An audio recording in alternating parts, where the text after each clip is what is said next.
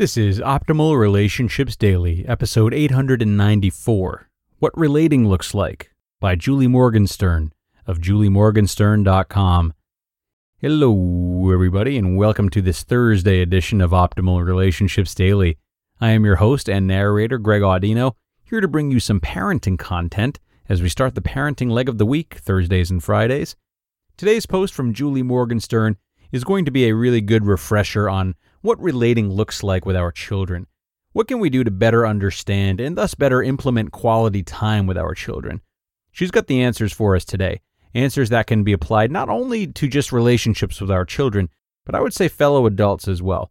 Enough talking about it, though. Enough talking. Let's get right into this post and start optimizing your life.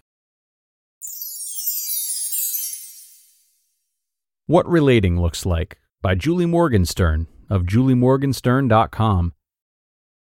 Relating to your child is probably the most irreplaceable job you have as a parent. You are, more than anyone else on earth, who your children look to for affirmation and recognition of their self-worth. It is through relating that you give your children their sense of self, that they are valued and valuable in the world. It's no small task. Most of us get the need to spend time with our kids, but relating to kids at every age and stage isn't always so easy. It helps to convert relating into tangible, measurable actions that allow you to connect with different aspects of your child's developing personality and identity. When it comes down to it, relating can be broken down into 4 categories of activities, all of which provide a platform for connecting, bonding, and infusing your child with the unconditional message that they matter. Number 1, talk. If the eyes are the gateway to the soul, conversation is the gateway to your child's inner thoughts, insights, and experiences. Every child is navigating the world for the first time. We can't assume we see what they see, notice what they notice, or conclude what they conclude. The aim of conversation at every age is to help you see the world through your child's eyes. Find out what's going on in your child's mind and demonstrate a genuine interest in who they are as individuals. Number 2, read.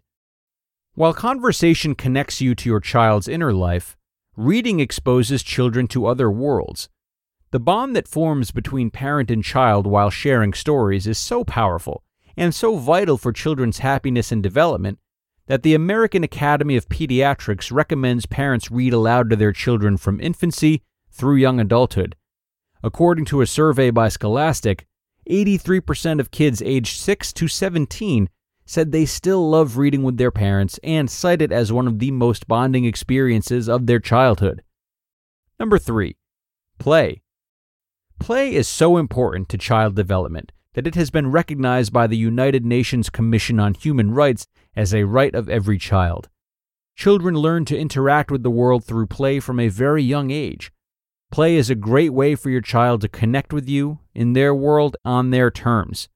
Quote, "You can discover more about a person in an hour of play than in a year of conversation," end quote, said Aristotle. Number 4, sharing adventures. Almost anything can be an adventure to a child, from going on a treasure hunt in the grocery store to riding a bus for the first time. The key is to be fully present for the adventure by participating in discovery and exploration with your child.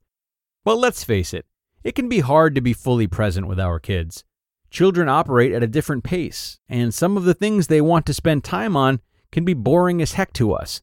At its core, relating requires being fully present, responding, and tuning into your child in a way that communicates, "Right now, you are the most important thing to me."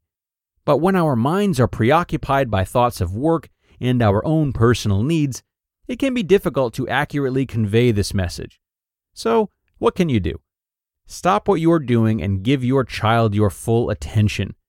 Tune into what's going on with your kid at that moment. No multitasking. Look at your child while she's talking to you. Face-to-face, eye-level communication. This will help your child feel that you're talking with her, not at her. Slow down to the speed of your child.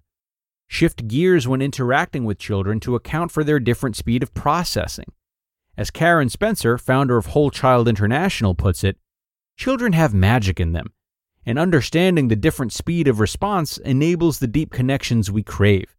The younger the child, the more patience is needed. Show interest and curiosity. Really listen. Stay open and encourage your child to expand on what he's saying. Explore his views, opinions, feelings, expectations, and plans. Watch your body language and facial expressions. Your child can tell if you're annoyed, impatient, or disinterested. Enter your child's world. Focus on things that interest them. If it feels like torture to play the same boring game, listen to a repetitious story, or do something that doesn't interest you, focus on seeing what they see in the activity. Learn to notice without judgment what excites them or scares them, what challenges and engages them. Limit the teaching. Avoid the impulse to turn every interaction into a life lesson. The goal is to enjoy and bond with your child, not give advice or help unless you're asked for it. Remember, relating is a way of being. It doesn't matter whether you are cooking, playing, relaxing, hiking, or even dealing with a tantrum. What really matters is that you are there, present, emotionally, and comfortably connected. It's much less about the amount of time you spend interacting with your child, and more about the quality of that time. A little focused time goes a long way with the kids. You just listened to the post titled, What Relating Looks Like, by Julie Morgenstern of juliemorgenstern.com.